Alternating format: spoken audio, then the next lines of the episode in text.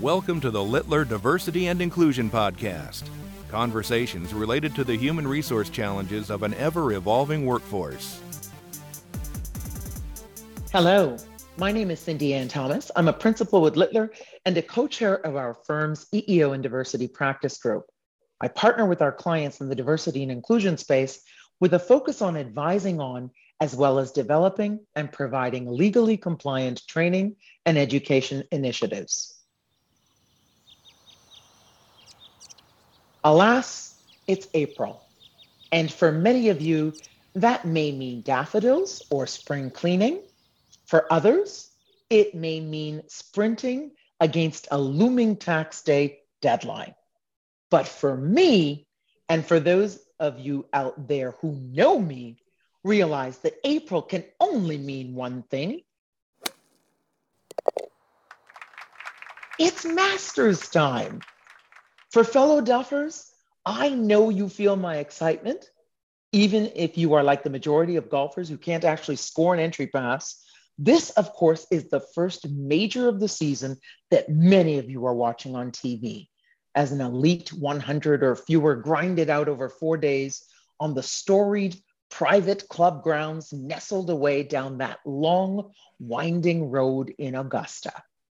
Now, as much in love as I may be with the Masters tournament and with golf in general, that love may be branded as an unrequited one at best.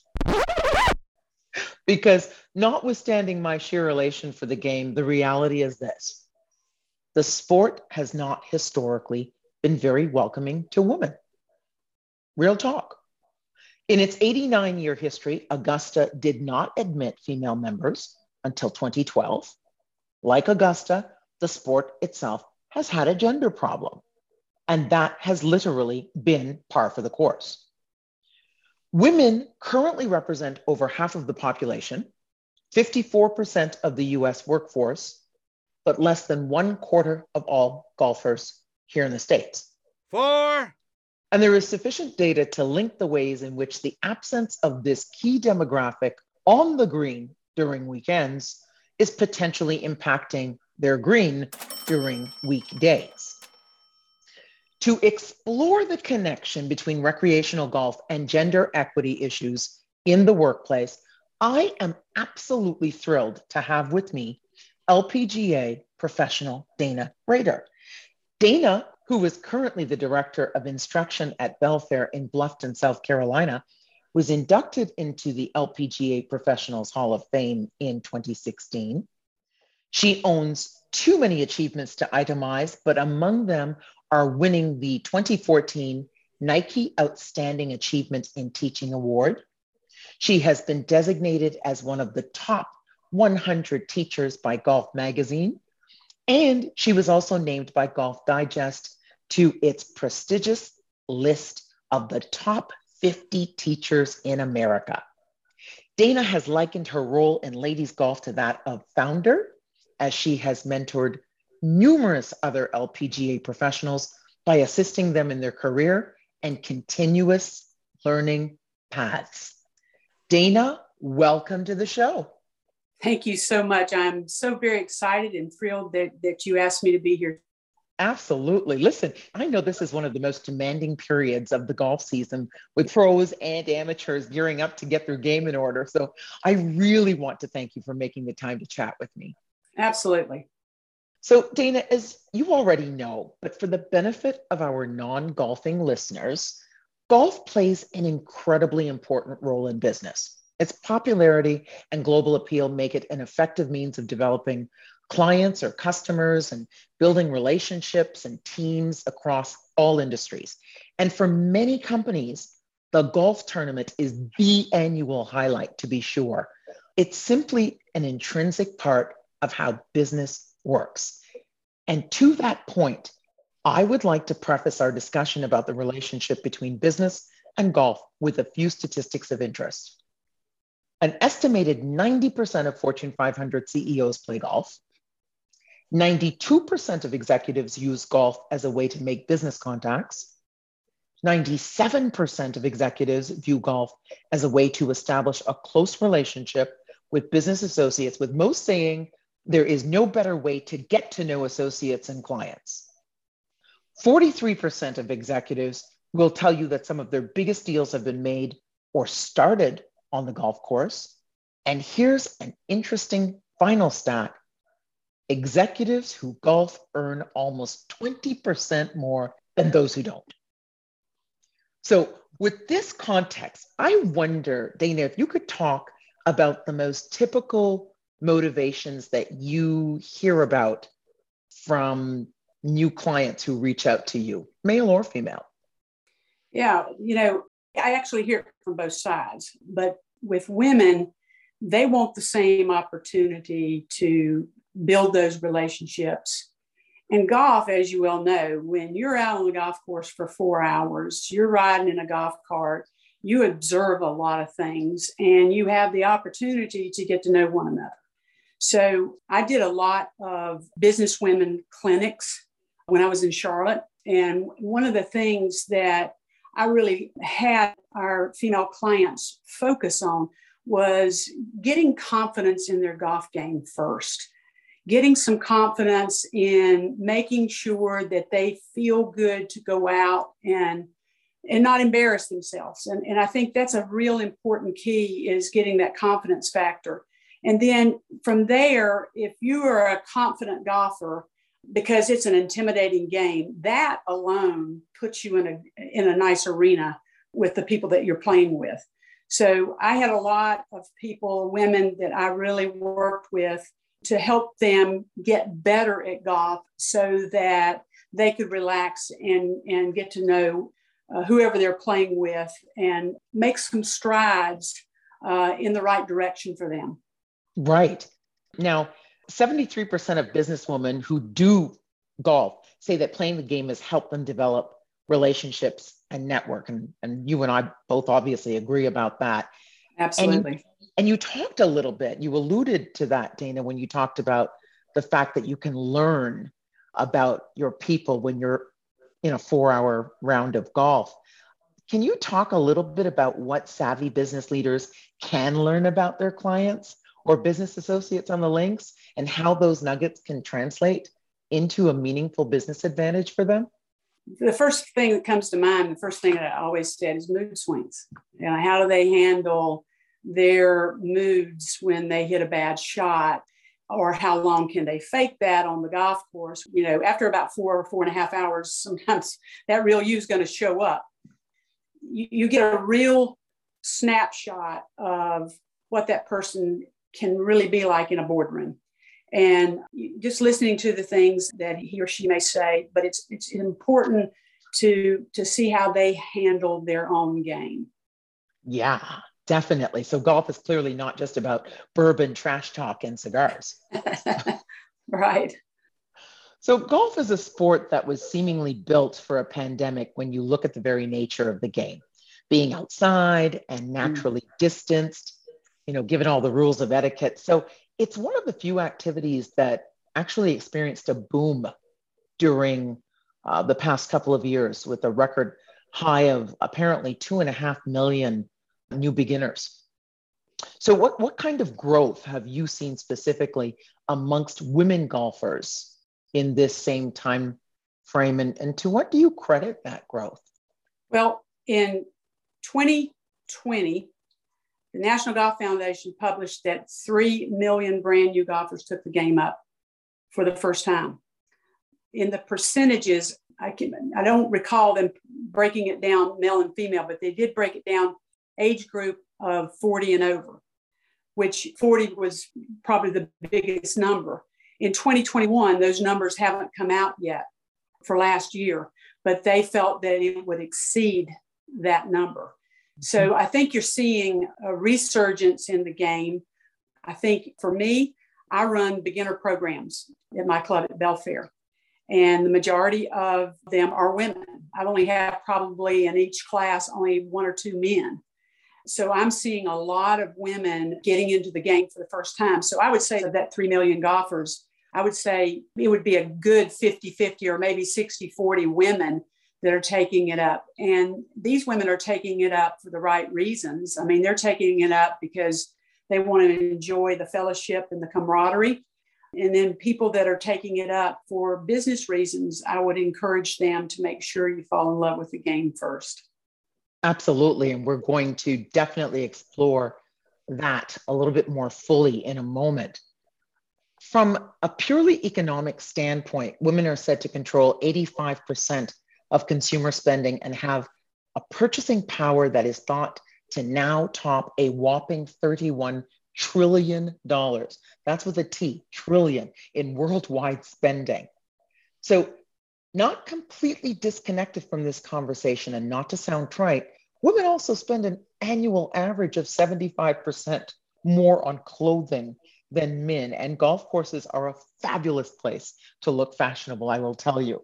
So you would just think that with these kinds of statistics, that all components of the golf industry, country clubs, vacation resorts, the retail industry, just to name a few, would want to do just a little bit more to entice this influential demographic. No? Right, right. No, I think what happens is most people in the pro shops, uh, not downgrading anybody, don't know those statistics, don't understand those statistics and how important those statistics are. I've known these statistics for a long time because, you know, I'm a huge promoter of women's golf, women having fair treatment and equitable treatment uh, at the golf courses. And I myself have, have had some of that mistreatment even as a golf professional. But I, I think it's a lack of education.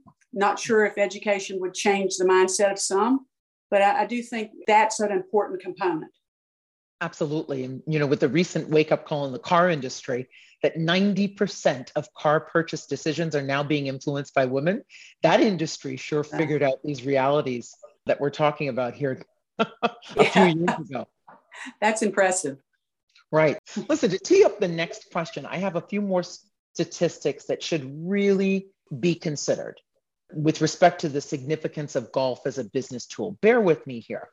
Women continue to outpace men in higher education accomplishments, representing 60% of all graduate degrees earned and more than half of all doctorate degrees.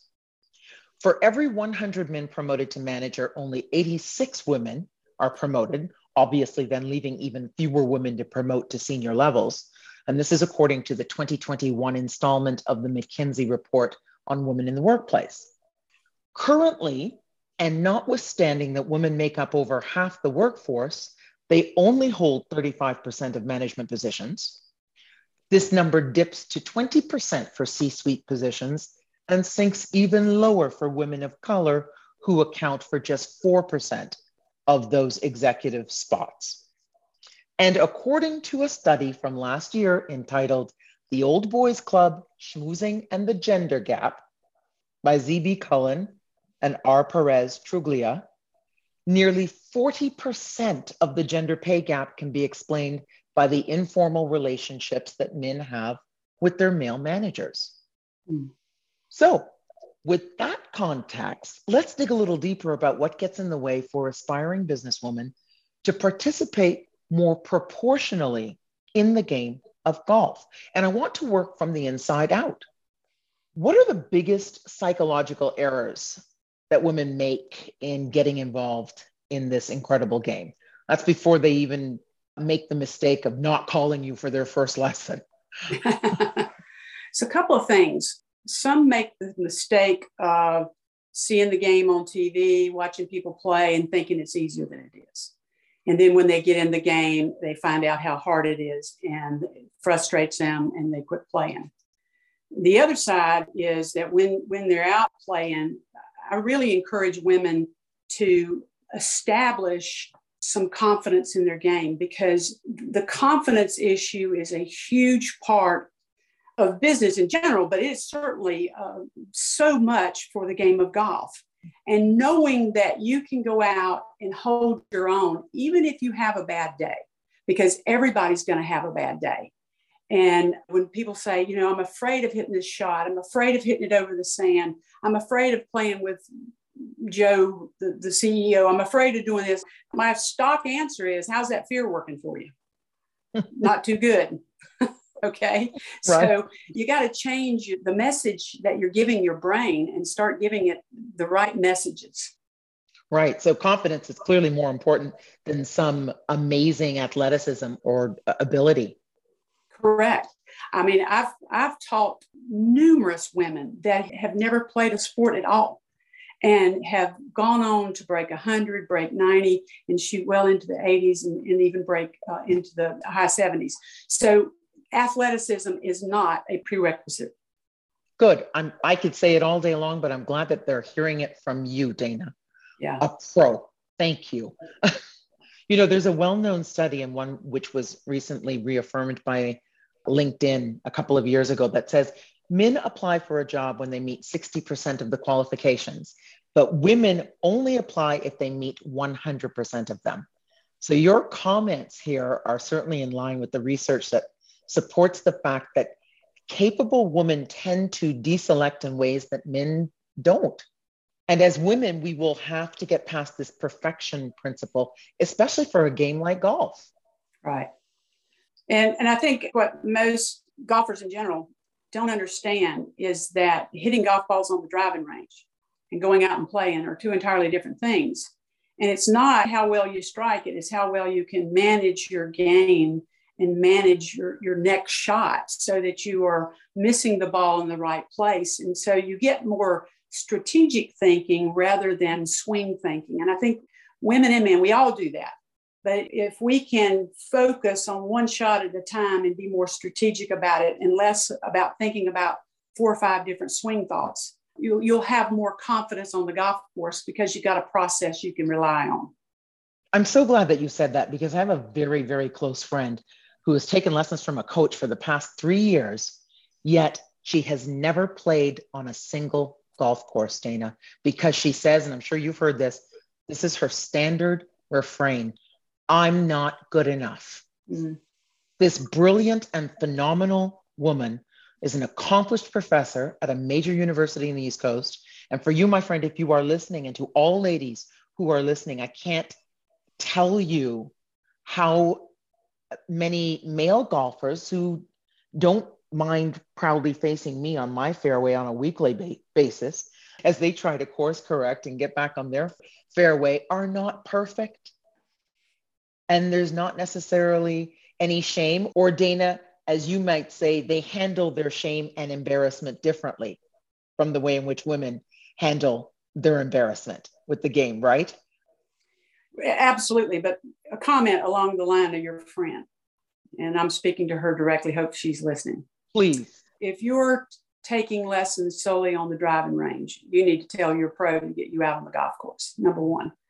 When I start a beginner program, I start with the short game. So I take them out on the golf course and we play from 25 yards and in. I do etiquette with them. I get them comfortable with hitting bad shots on the golf course and telling them everybody's going to hit bad shots. So let's have some fun. And if you're waiting to get your game perfect, you're, going to be waiting a lifetime because it's never going to happen. But I would encourage her to play from 50 yards and in, get out and play two holes, get out and play nine holes, but get out there because what, what reason are you playing, taking lessons if, if you're not going to go on the golf course? And if he or she is not getting him on the golf course, she should demand that, that she needs to have on course etiquette, she needs to have on course pace of play, uh, how club selection, some of the rules, things that will make her more comfortable. Most new golfers are so uncomfortable on the golf course. And that's why I get them on the golf course as soon as I can because I want them to know that this is fun and they love it. Yes beautiful. I'm so glad that you spoke to her. And many, no, absolutely, and many other ladies uh, who say that, right? Yeah, I so hear it a lot. Such, that's such an important message. So I'm so glad that you made that point, Dana. Thank you. You know, you you talk about some of the things that you do as a coach when you spoke to my friend and many others. Tell me and tell our listeners about some other ingredients to your coaching special sauce, if you will, in empowering female golfers? Well, I, I think that the game of golf can beat you up. Mm-hmm. Okay. And my job is to cheer them on, but never do it when it's not truth. I, am always going to tell them, you know, you need to make a correction, you need to do this or that. But I always want to make sure that I encourage them with truth. Say, okay, when you get out on the golf course, I try to put every player into a process, just the same way you operate your business. You've got a, a set of processes that you do for everything. Every sport is the same way. And the better you want to get at it, the tighter those processes have got it to be. And the biggest advice I tell every single golfer is that if you get on the golf course and start asking everybody to tell you what you're doing wrong, you're going to derail and have a really bad time because, particularly as, as a new golfer, everybody's telling you what to do. Mm-hmm. And every single time you start a new habit.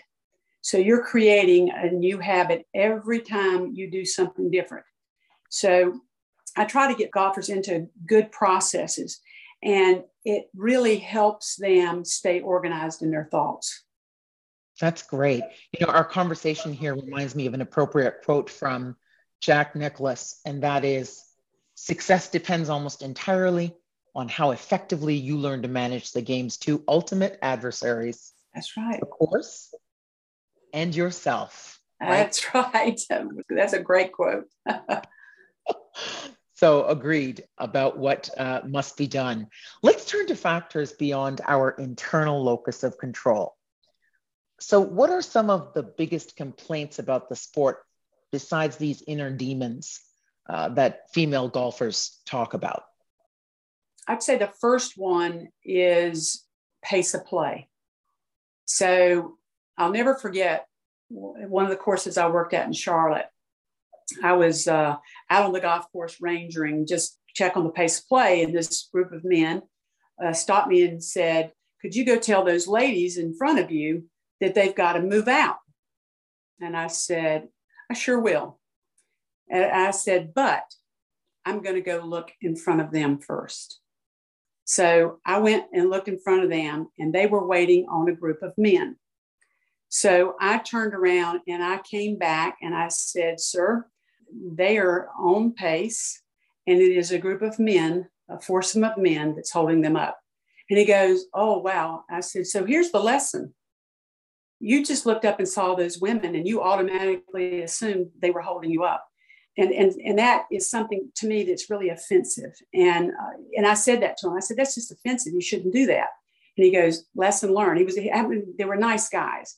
But this is what scare women to death out on the golf course particularly new golfers. They're running because anybody that comes behind them they're automatically freezing and and scared to death. And, and then it just ruins their whole game.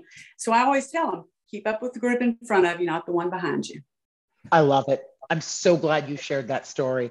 That is a great lesson. Yeah. So, some of those stereotypes and some of the biases that go on when rangers or starters or other golf personnel immediately see a woman and think that that's the problem on the course. Yeah. Yep. You know, as an avid female golfer, I do have an additional lens that belongs in the conversation, and that's race the lack of access to these informal networks in the workplace that we're talking about are certainly a significant barrier for all women, but it's even more difficult for women of color. Yeah. Going back to your story about the assumptions that were made of the women who were playing slowly in front of you that you shared. I don't know if you recall, perhaps two years ago, where a story in the news about four African American women who were playing in a Pittsburgh area country club had the police called on them for slow play. That is ludicrous. Yes. It was a private club. You got police, to be kidding me. I wish I were kidding you, Dana. The police came in a, a cart to the hole where they were, and they were escorted off of the course And I have one better, unfortunately. One of the women oh. in that foursome was actually a member of the club. Wow. Wow. Slow play. Yeah, yeah, right. And I honestly, I don't know if it was just because of the race. I don't know if it was because of the intersection of the two, but they do pose a compound hurdle given that the sport has not only dealt with gender challenges, but well known racial ones as well. And you don't have to be a golfer to know that when Tiger Woods burst onto the professional golf scene in 1996, he was the single reason why the game enjoyed such a surge amongst Absolutely. golfers of, of all races, right? Absolutely. And, mm-hmm. and while I digress, I do think it's important because if we are to unpack the relationship between women's participation in golf and their aspirations for greater equity, we have to acknowledge that this will not be the same conversation for all women. I mean, that was a stunning example uh, that I still can't believe happened where police were called for slow play. That's just terrible. And you have to believe that it had to have been a little, a little bit of both mm-hmm. race and women. And it's incidents like that, right, Dana, that can have a chilling effect, not only on women or people of color or women of color or any combination of these. But when you hear stories like that, the game of golf doesn't feel very welcoming, clearly. Right. So let's use this as a hallway to considering the fairly exclusionary history of golf. Now, to your points, while it is important for businesswomen who want to get into the game to take certain actions, it is fair to say that women don't control the whole equation. There's a well worn misconception that golf is an acronym for gentlemen only, ladies forbidden, right? You know that one, right, Dana? Yeah, I do. uh, but I wonder what your personal experience as a woman coming up in the sport during the 70s and 80s was like. You know, I was fortunate because I had a really good instructor in Morganton, North Carolina golfers there were very low handicappers. So I played golf with a lot of men. So when I started the game within two years, I was a scratch golfer. So I put an enormous amount of work. So members would see me up on the driving range, practicing and working on my game. So my experience, uh, and I didn't take the game up until I was 16 years old. But my experience uh, at my club in Morganton was exceptional. In fact, there was a man there by the name of Billy Joe Patton. If you ever get a chance, Google him. He almost won the 1954 Masters as an amateur, and he was a member at my club. Mm. So I played golf with him, and you know I had a great experience. So I didn't feel any problems. Uh, people were more interested to see if this tall, skinny blonde could play the game, and, and I, I really could. That's great.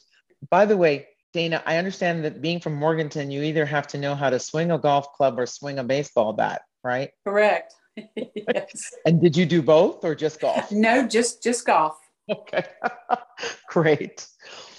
Interesting background, interesting history, and good to hear.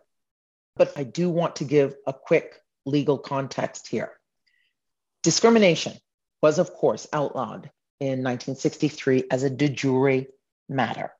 But golf as a practical matter has enjoyed a few workarounds.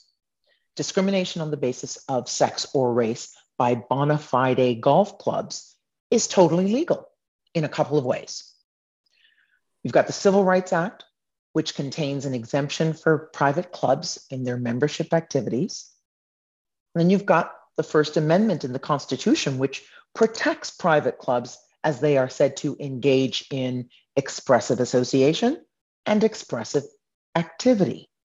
And then on top of these legal workarounds for excluding women from the sport, there is, of course, a long history of golf being widely regarded as an old boys network with behaviors from the pro shop to the first tee that have had a bit of a chilling effect on women, as we've been talking about.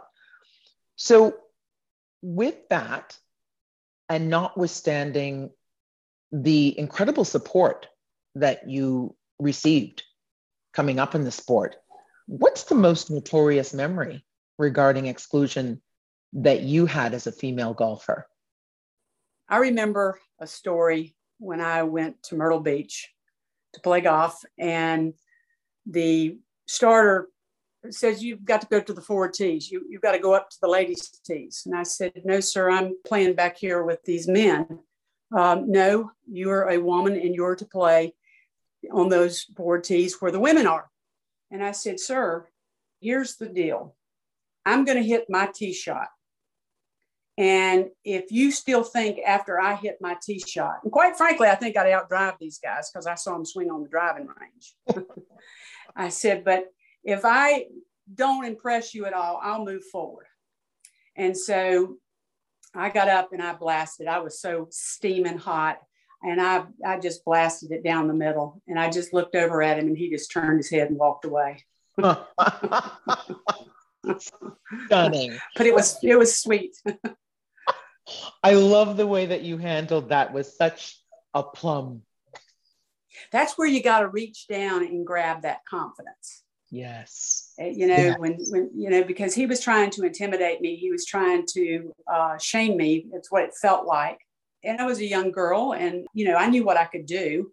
And I just think you, you would be surprised how that's not happened to me, but just one time. That's happened to me more than one time but he was the one that stood out the most. right, right. Unbelievable. And, and Dana, you are such a wonderful ambassador for the sport who truly believes that we've come a long way. I know in conversations that we have had about this, but what are your biggest pet peeves about persisting attitudes towards or treatment of female golfers at either public or private clubs? And, and what would you like to see change? I think at the clubs that I have been in in the last several years, that has gotten a lot better.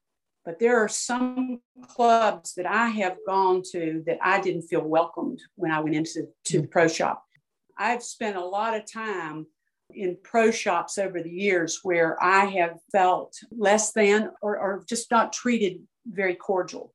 Right. And when I first got in the business, I'll never forget, I'm behind the counter and I'm a pro, and another assistant pro is there with me. He was a male. And a guy walks in and he looks at the other guy who just got in the business and asked him a ruling question and totally ignored me. And I just looked at him and I'm going, I bet you he doesn't know that question. And he didn't.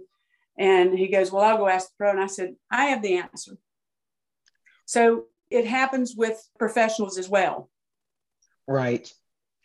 I remember once I wore a golf shirt from Torrey Pines, where I had played a number of years ago, and which I subsequently wore on a public course in Cincinnati. And on the first tee box, Dana, this burly starter inspects the logo on my sleeve and asks me with a straight face, I might add, uh, hmm, Torrey Pines, huh? Now, did you play it or did you just do some shopping in the clubhouse?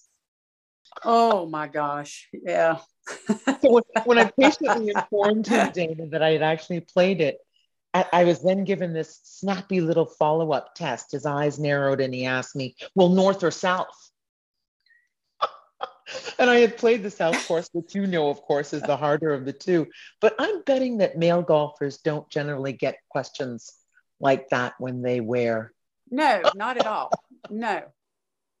Mm. Oh, it's incredible. So, yes, we've come a long way, but there are still some things that can be done in this space.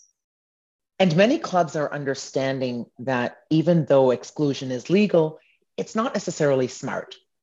St. Andrew's Links finally caved a, a, few years ago when it changed its bylaws to allow women after 260 years, in part because majors were under threat. Progressive trustees and board members are slowly chipping away at the good old boys business model. And I'm wondering if you think that these kinds of social pressure will work to affect the kind of meaningful change towards more inclusion for women in the sport. Yes, and I, I think it's gotten a lot better. Mm-hmm. I think it's got a long way to go. I think these kind of podcasts making uh, people more aware are absolutely important. But I do think, you know, looking back years ago when I first got in the business in the 80s, it was not as welcoming. I can tell you that I'm hopeful that in the years to come, more and more women will be members of prestigious clubs as they deserve that right. You know, there are still some real outliers out there. Some are more famous than others. I don't know if you know, for instance, about one particular club that prides itself on having no trees, no flowers, and no women. There, women, and I don't know if you've ever heard of this. This no, club, I haven't. this club uh, has a 300 yard road that leads from the main road to the clubhouse. And if men are coming to play, they must be dropped off by their wives at the main road. And if they are seen walking up that main road, it is actually called the walk of shame by the members because it wow. means a woman was within 300 yards of that clubhouse. Wow. Wow. that exists. It just seems so ancient. Not, I mean, so out of the times, so wrong. It does. But again, Dana, just for the entertainment pleasure of our listeners, is another club where the only time women are even allowed on the property is into the clubhouse for a precise three hour slot on the Saturday before Christmas to buy their husbands Christmas gifts. Wow. Wow. I, I, know, I know. I mean, you have to laugh, you know. You do. on the same side, it makes you want to cry too. Yes. and to be clear, all of these actions are perfectly legal, right? Yeah. And, th- and that's why I set out the legal context, but it's so incredibly passe. And I just yeah. have to ask you if you think that all male clubs will still be around in 50 years. No, I don't. Okay. And I, I think they're diminishing now. I, I think it's going to be a thing of the past. Our, our country and the world has evolved. I really think it's less than 50 years. Good. Glad to hear this. Dana, what do you wish that more girls and women knew about the game of golf? I wish they knew the love that you can have for a sport because golf teaches you so much about life. It teaches you patience, it teaches you the rules, it teaches you so much about yourself if you give the game a chance to do that. I feel the game of golf has taught me a lot about leadership. It's taught me a lot about other people. It's taught me about how to challenge myself, how to be confident when I'm not confident.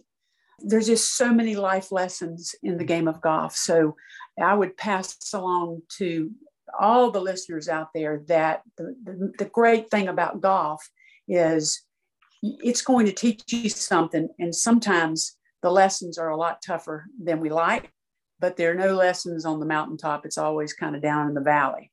But yes. let golf teach you some things, and it's a sport of a lifetime. I agree. Very special. Thank you for sharing that. As we wind down, I know that my listeners know what's coming next, and that's Solutions, Dana, my favorite place.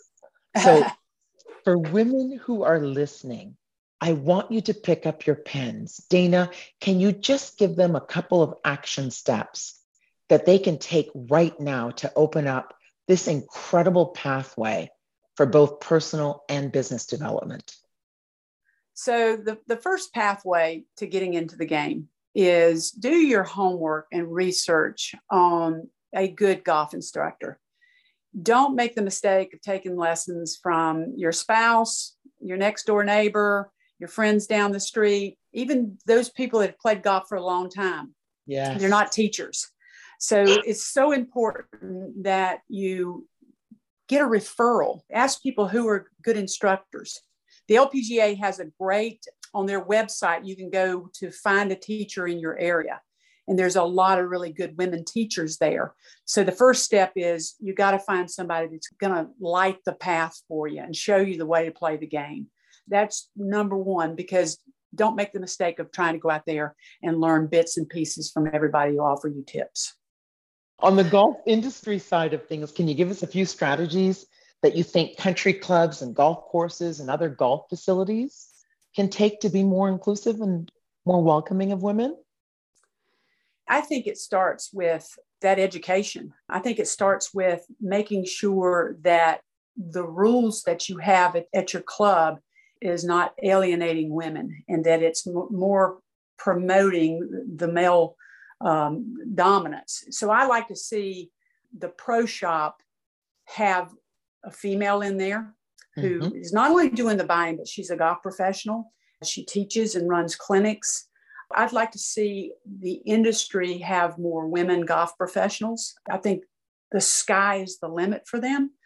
But I, I really think that the, the game of golf is for everybody.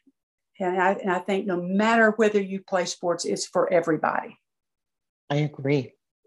Listen, a Catalyst study from a few years ago found that about half of women surveyed, 46%, cited exclusion from informal networks as the biggest impediment to reaching their career goals, with golf being specifically called out. So I know that I would like to see business leaders take some meaningful steps to open up this invaluable networking system. And because of the professional space in which I live, Dana, you know, I have to tell you that I wonder sometimes about whether or not the Me Too movement has actually hurt women's ability to make deeper inroads into these networks that their male counterparts have dominated because I do think that a lot of men have doubled down on their efforts to avoid placing themselves in social or presumably compromising one on one situations with women, since many of them felt and still feel that Me Too has been an attack on them to some extent. And I want to see more male mentors engage with female mentees over a productive round of golf because both mentor and mentee can learn so much from each other with this game, as you have pointed out. Uh, so I would just like to put out there for our listeners, uh, as a result of the fact that inclusion strategies are such a big part of my own executive coaching practice. So I just want to make sure that everybody out there listening understands that men can and should absolutely be networking with women on the golf course. Men should not be resorting to the old scripts that Dr. Brad Johnson and Dr. David Smith, authors of an incredible book entitled Athena Rising How and Why Men Should Mentor Women. Uh, so, an example of an old script would be benevolent sexism, where a male leader might say something like, Well, women are better left to other women for mentoring. Uh, uh, you know, another example of an old script might be where a man might say they want to golf with women, but that it's complicated with the opposite sex. This book will be appreciated by any gender, but I highly recommend all male business leaders to read it. It was written by two men specifically for men because men are too often reluctant to be seen alone with a junior woman, particularly in the Me Too era. So, Athena Rising, gentlemen, download the book and then book a tee time. Dana, let me just add a couple of items to these challenges that we're putting before business leaders. And as a business leader myself, I'm holding myself accountable to take part in these challenges. So, to executives who are country club members, don't be exclusive about invitations to your weekend golf outings right? At the risk of shaking up your routine, perhaps you extend an invite to beginner golfers, somebody who you normally wouldn't play golf with, get them interested, introduce them to other members and pro shop staff, make time for the clubhouse after the round, right? Business resource groups or affinity groups, they can sponsor golf lessons and clinics and host empowerment oriented events like representative PGA or LPGA members, anti bias training initiatives for country club staff to eliminate the othering, Dana, that you've been talking about that right, goes on. Right. that still goes on for women and minority players, like the assumptions that women are a guest, even though they may be the member. Yeah. Right. Or groundskeepers. Dana, you know what really bothers me when groundskeepers don't I know what you're going to say. You know what I'm going to say. Groundskeepers not pausing their equipment when women are addressing the ball. Yeah. Uh, or the way that pro shops handle calls from women. Yeah. You know, let me put you on hold. And they're gone. Okay. Yeah. right. So there are all kinds of training opportunities here for people employed in the golf industry. Uh, and if you're a leader who enjoys the privilege of being on the board of a golf or a country club, and this goes for men and women, use your heft in that capacity constructively. What do you think about any of these, Dana? I really think that the, the problem in the in the golf industry is the exclusion mm-hmm. that we feel excluded. Women feel excluded. I have felt excluded. And I think now we've made some strides, but I also see that we're not talking to each other, the board and the professionals. I think it's all about education. It's all about opening up and talking about the elephant in the room. Yes. Uh, it's really important because I've never been shy about giving my opinion, but I also respect other people's opinion. And I also know that it's important that uh, we have some common ground and that we can talk without being offended. Yes. Well put. Listen, I know that the fairways are calling you. Yeah. but I, I want us to leave our conversation on a high note for our listeners. And I'll start with a story of my own. A beautiful Friday afternoon back in October a few years ago comes to mind for me. And a very dear friend of mine, a C suite executive of one of the country's largest health systems, and I were golfing. And we often played nine on a Friday afternoon at various courses in the city. And, and on that particular Friday, we decided to play at a resort course here in the Charlotte area, Ballantyne, now closed. You know it well. and we decided to play for as long as we could on that particular day. Well, Deborah wanted us to abort on the 12th hole, and I was fine with that. We frankly just both wanted to fast forward to the clubhouse for our customary dinner and cocktail. So we packed up to begin the ride for the six holes back to the clubhouse. But when we got to the 17th tee box, Dana, I stopped the cart and I said, Deborah, we can't do this at this course. We can't not play the 18th hole. And she looked at me completely confused, asking me what I meant. And I explained. She shook her head. She laughed hysterically, but she understood and she obliged me. And we unzipped our shiny little tour bags, unearthed a few bright balls, and selected our weapons of choice for hole 18. Hole 18 at the now defunct course was set up like a mini TPC stadium golf course where the 175 yard approach ahead of and surrounding the huge kidney shaped green was coddled by a 200 room, 12 story resort hotel. Dana, you know this, of course, but yep. just in case anybody out there in listener land does not know about Ballantyne, I'm explaining what that 18th hole is like. So here's what I told Deborah when I stopped the cart on the 17th hole, tucked out of view. I had no idea if anyone was looking at us from the tinted sliding balcony doors on that Friday afternoon at that hotel at the 18th hole, but I knew it was possible. I knew that little girls in particular could be watching us, I told her, and particularly little black and brown girls. And it was important to me that Deborah and I were not racing to the clubhouse past that hole as if we had quit.